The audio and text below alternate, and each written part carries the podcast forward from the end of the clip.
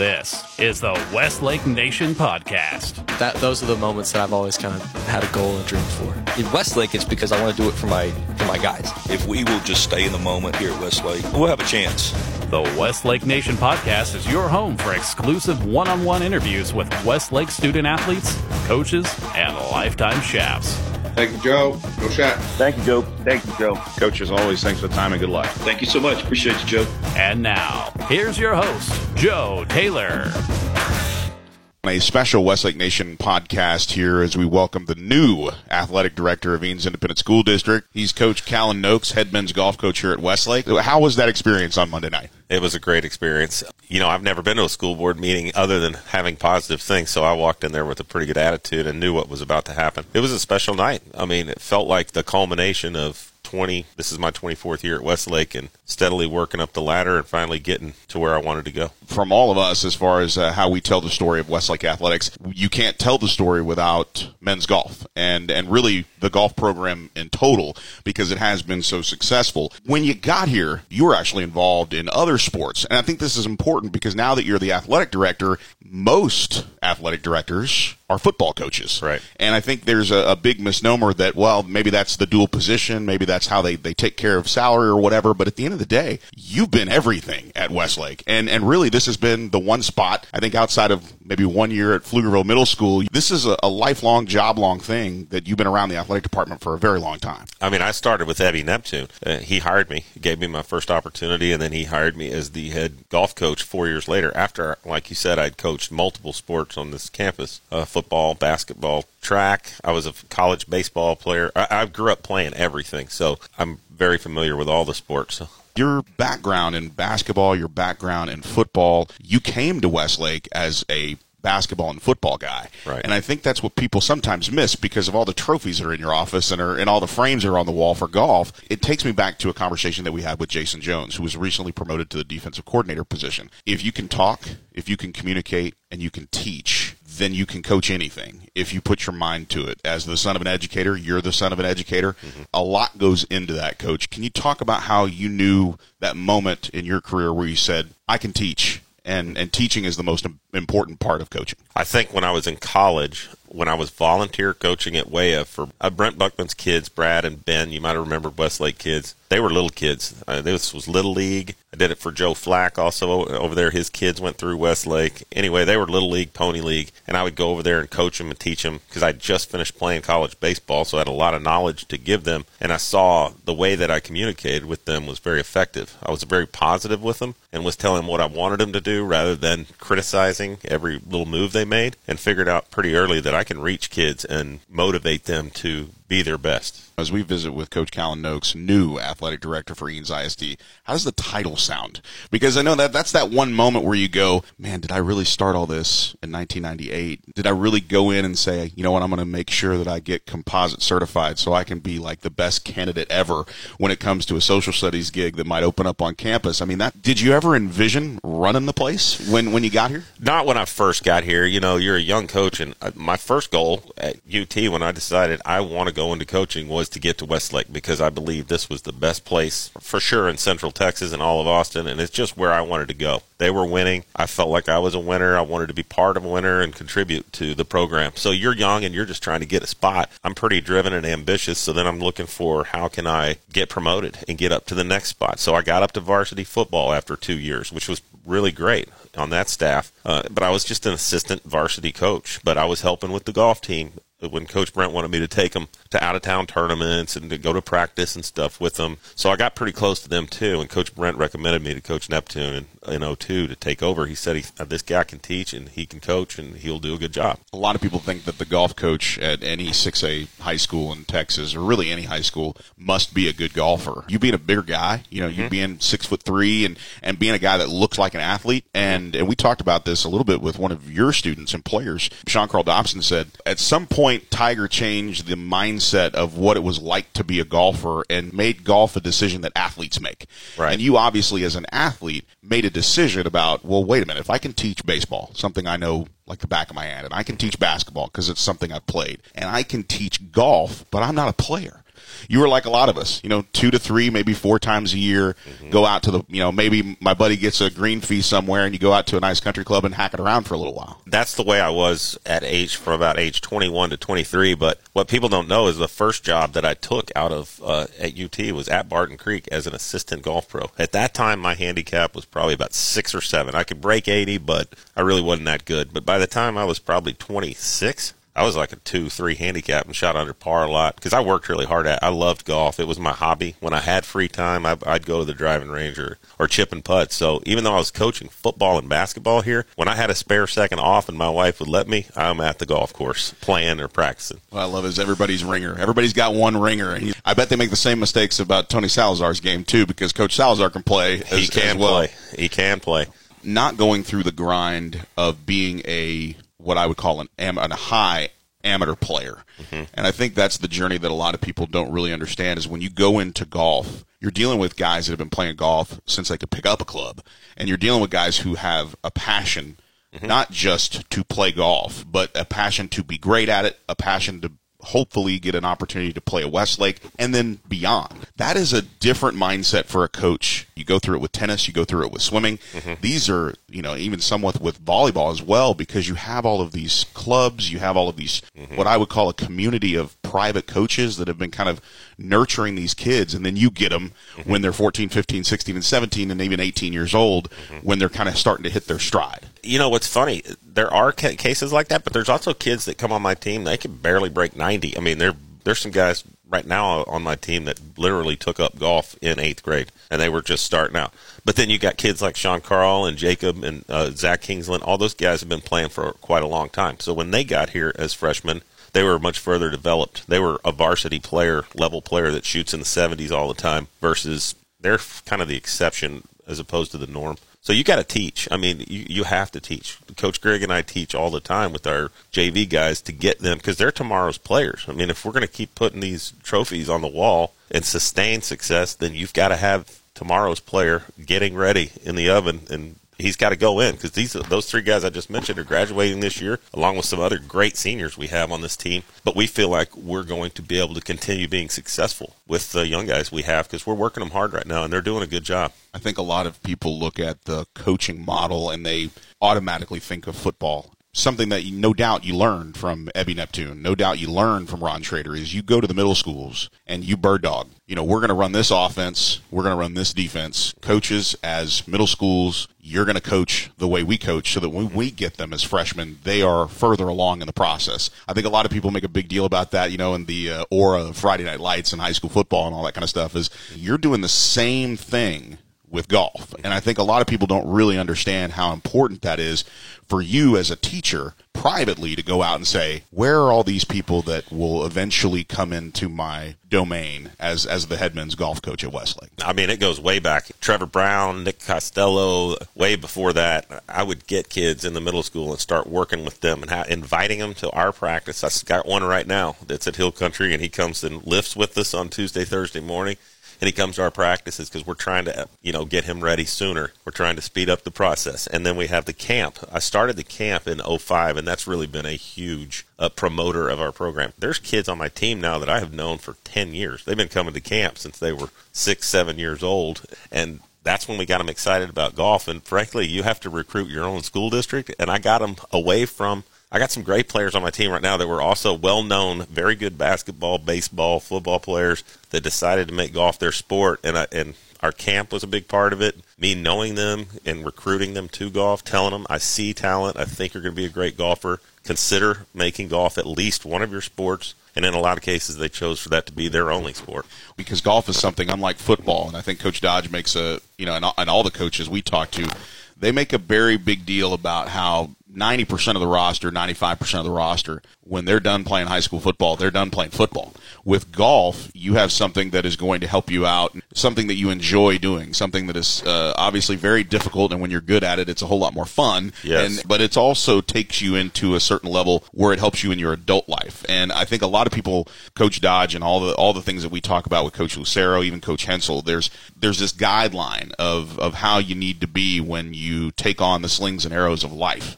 Now we're going to turn that around for you and teach you something that not only is going to help you right now be mm-hmm. successful athletically, but it's also going to help you in the real world, in college, in your first job, when you start a family, stuff like that that really doesn't transfer physically. Mm-hmm. But golf does because your boss could invite you out to play 18 holes, and if you know how to play, automatically the opinion of you completely changes in the office space when you can when you can bomb a drive down the middle of the fairway for you know 300 yards and, Right. and make par. I Right. think that's a, a lot a lot goes into that. these kids uh, it'll be a life skill i mean you got uh, we signed five guys that are going to go play in college and we have five other seniors that probably aren't they there's a few chances for a few of them to maybe play but even if they don't i've told them i mean you're going to be the best player at your club you're going to be the guy in the office that you're the, the ringer guy that everybody wants on the scramble team i mean it's just a lifelong skill and it's a game you can play I mean, I'm 50 years old and I'm still playing it and love it, and it's a blast. And I hope to play for a long time. Well, I think that's also something that you look at for these kids as an opportunity to be great at something. And Yes. so much is made of, you know, I think we gloss over this a lot because at some point, especially here at Westlake, you're student athletes, and, and I and I say that because we've done so many Chap of the Week interviews over the years. I've interviewed so many players that have come in and out of the program. My conversation last week with Sean Carl Dobson, it resonates with me that I have to sit down and remember you're a 17 or 18 year old kid. Mm-hmm. And sometimes these kids are so intelligent, so well spoken,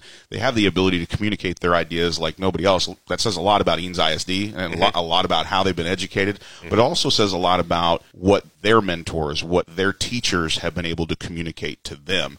And communication was one of the biggest topics of conversation that we talked about with Sean Carl Dobson. To me, coach, when you look at the way you communicate, talk about that process because it really shows the care that you have for teaching kids is how you communicate them, not what you're saying, but more so how you're saying it and when you turn on your ears and listen. And I think that's the big part that people miss about coaches. They do a lot of listening as well. Absolutely. We want to know what's going on with those guys. And I talk to them all the time about more than just um, golf. I mean, I talk to them about how you feeling. We had a kid who was sick last week who just came back this morning. He was in the weight room. I said, "How you feeling?" And he said, "Great. I'm happy to be back." And we talk about all kinds of stuff. They they they need to know that you care about them as a human being, not as a player on your team, and that's it.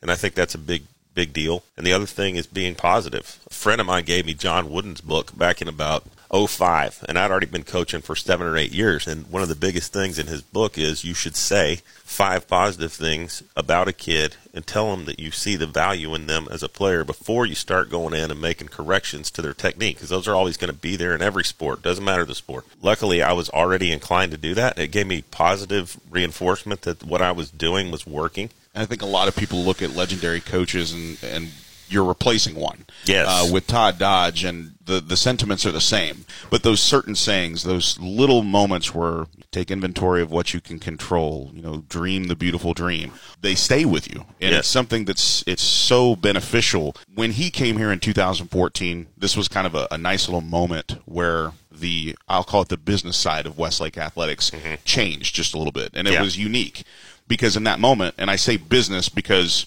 Todd Dodge comes in and okay, yes, I'm athletic director, mm-hmm. but I'm also the football coach, mm-hmm. and I'm a different type of football coach. I'm not the CEO type. I am the hands-on quarterback coach, play caller guy. Right. I need help. Mm-hmm. And in when he tabbed you to be what I would call executive vice presidents of the athletic department, that showed me a level of confidence in him to say we have to have more people we have to delegate we have there's too much that goes on in a school of over 2000 kids where 1800 of them play sports Right. what was that moment like for you when when todd said hey callan this is what i want you to do on the boys side Well, when we first started, um, he put me over the boys. We already had Al Bennett in place over the girls, so I got to work a couple years with Al. Haley came along a little bit later after Al. Al was a legend, Westlake legend, and a great guy to learn from.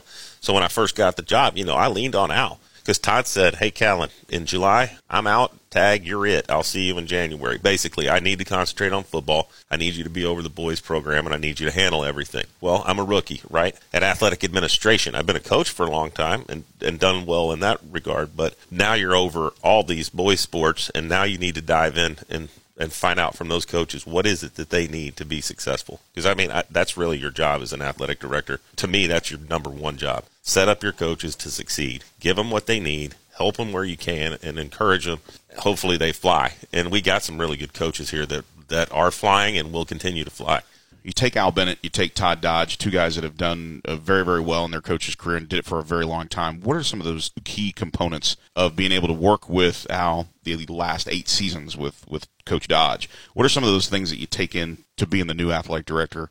Man, that's a tough one because I learned so much good stuff from those two guys. I mean, they have a lot of experience and they're legendary coaches. I learned I learned from Todd that you know what you don't have to take every single meeting that somebody wants to talk to you about the smallest things. You know, you, he kind of taught me how to balance really what's important and what needs to be handled and what could be handled by someone else or it really isn't that high of a priority. And Al did the same. I, and I learned so much from Derek Long and Ron Schrader, coaching with all of those guys. David Smart, Bob Abbott. There's so many. Jim Darzlik. All these guys had been here for a while I just listened. I was a sponge for all those guys from the very beginning, and then eventually kind of figured out this is how it, you do it, and this is how I'm going to do it. I'm going to make this golf program great. Coach Brent showed me a lot of stuff. Seven state titles, four of them in a row, going for five. As good as those titles are, as great as you feel for the kids, and I I will not waste time and ask you which was your favorite team because that is a waste of time. Because mm-hmm. what I think a lot of people miss about being a head coach, especially being a head coach of a high level program, is that every class is special. Every yes. class is full of different guys with different personalities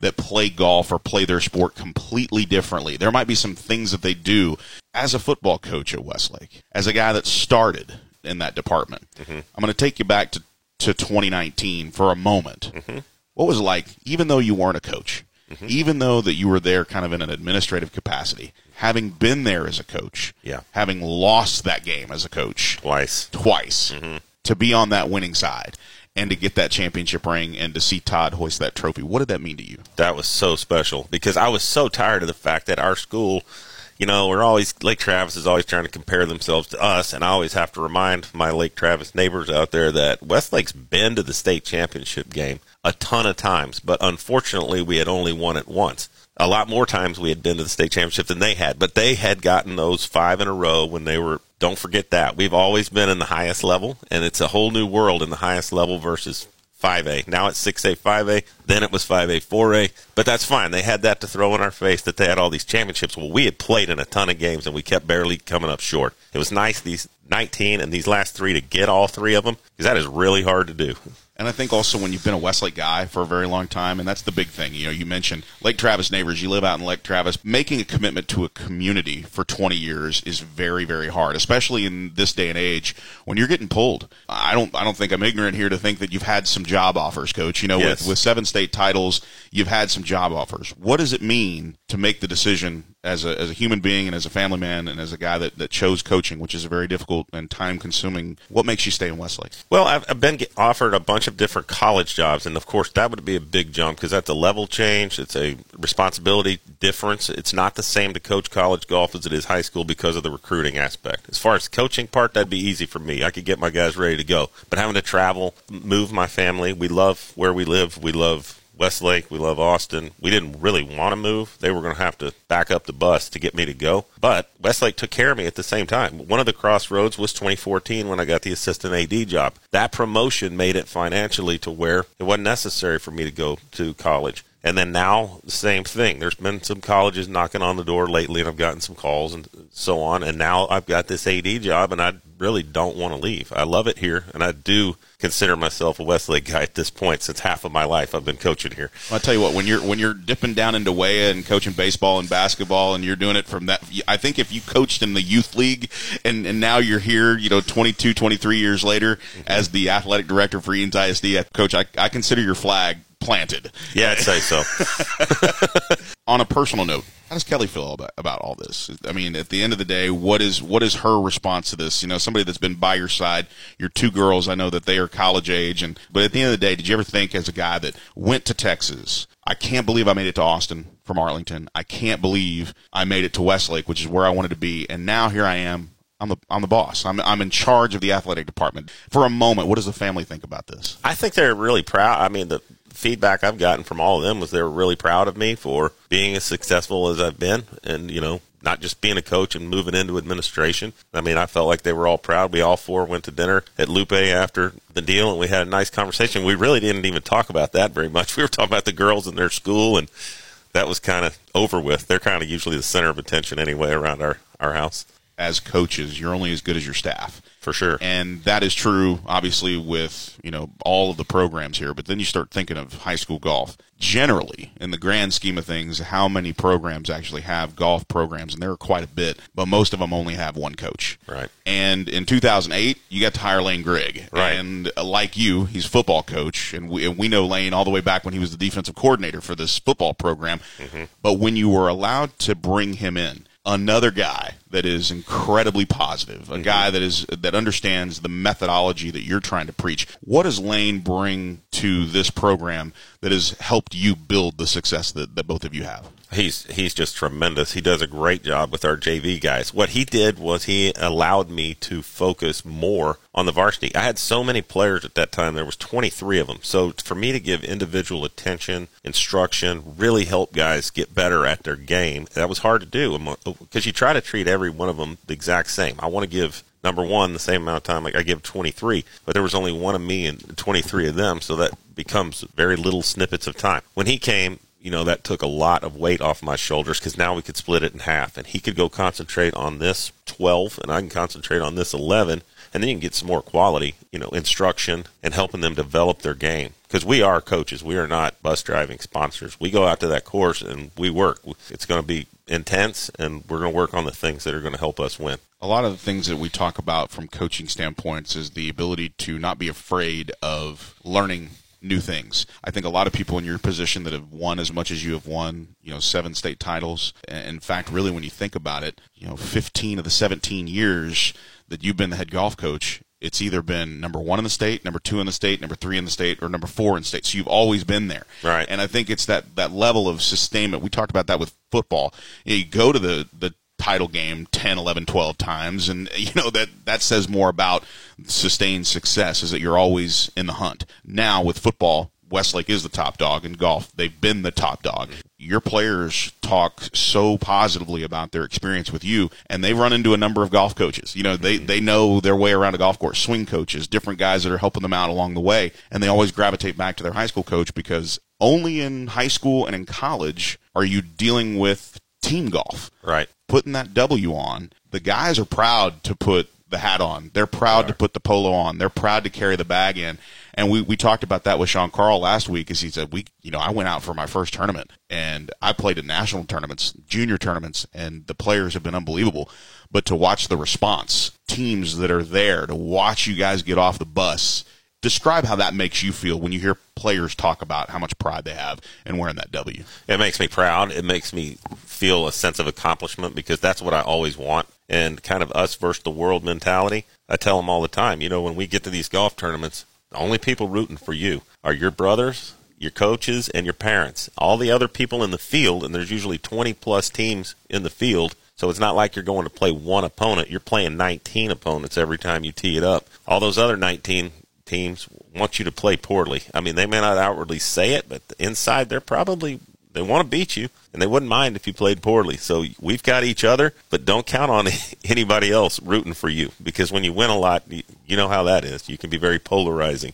They either love you or they hate you, and we've probably earned that title at this point. Coach Dodge and, and his players, Coach Lucero and his players, Coach Hensel, her players, the, the swimming program, and, and, and all of the sports in between of the 16 UIL sports. And you start thinking, what does Westlake do? Coach Dodge said something earlier this year that's really stuck with me, and, and it's actually kind of mirrors what we do with Westlake Nation. If it sounds like a big deal, it usually is. If you care more than anything else, then everybody else is going to care. You might be a high school team, but if you act professionally, you might as well be professional. Mm-hmm. And I and I say that to say this, coach, because it starts with how you practice and and how practice is such a big deal. You know, talking to Coach Hensel, talking to Coach Lucero, he said practice is like the hardest thing they do. Mm-hmm. Talking to Coach Jones earlier this year, he said pound for pound, the hardest workers, the golf team. Mm-hmm. You know, pound for pound. Why did you design the program the way that you did? Because a lot of people around the state, people that I've talked to, look at it as a Division One program that just happens to be a high school team. Part of the whole fitness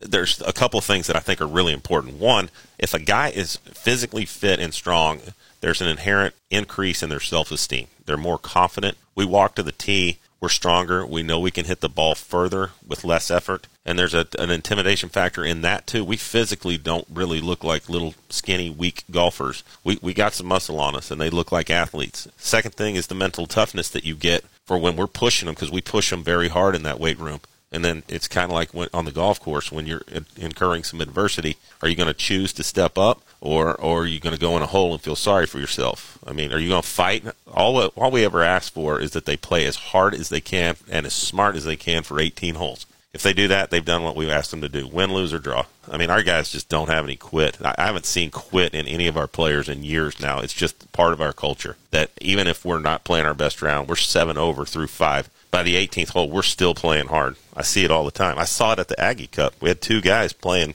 for them very poorly, and we ended up having to take a bad score the first day. But on the last hole, one of them birdied his last hole, and the other had 10 feet for birdie. They were still playing hard. They they never quit, which to me, I, I couldn't be mad at them for that. I've always called it never, you know, always be a tough out, mm-hmm. and and when you're a tough out, that guy gets on your nerves. Yes. As a competitor, that guy is a nuisance.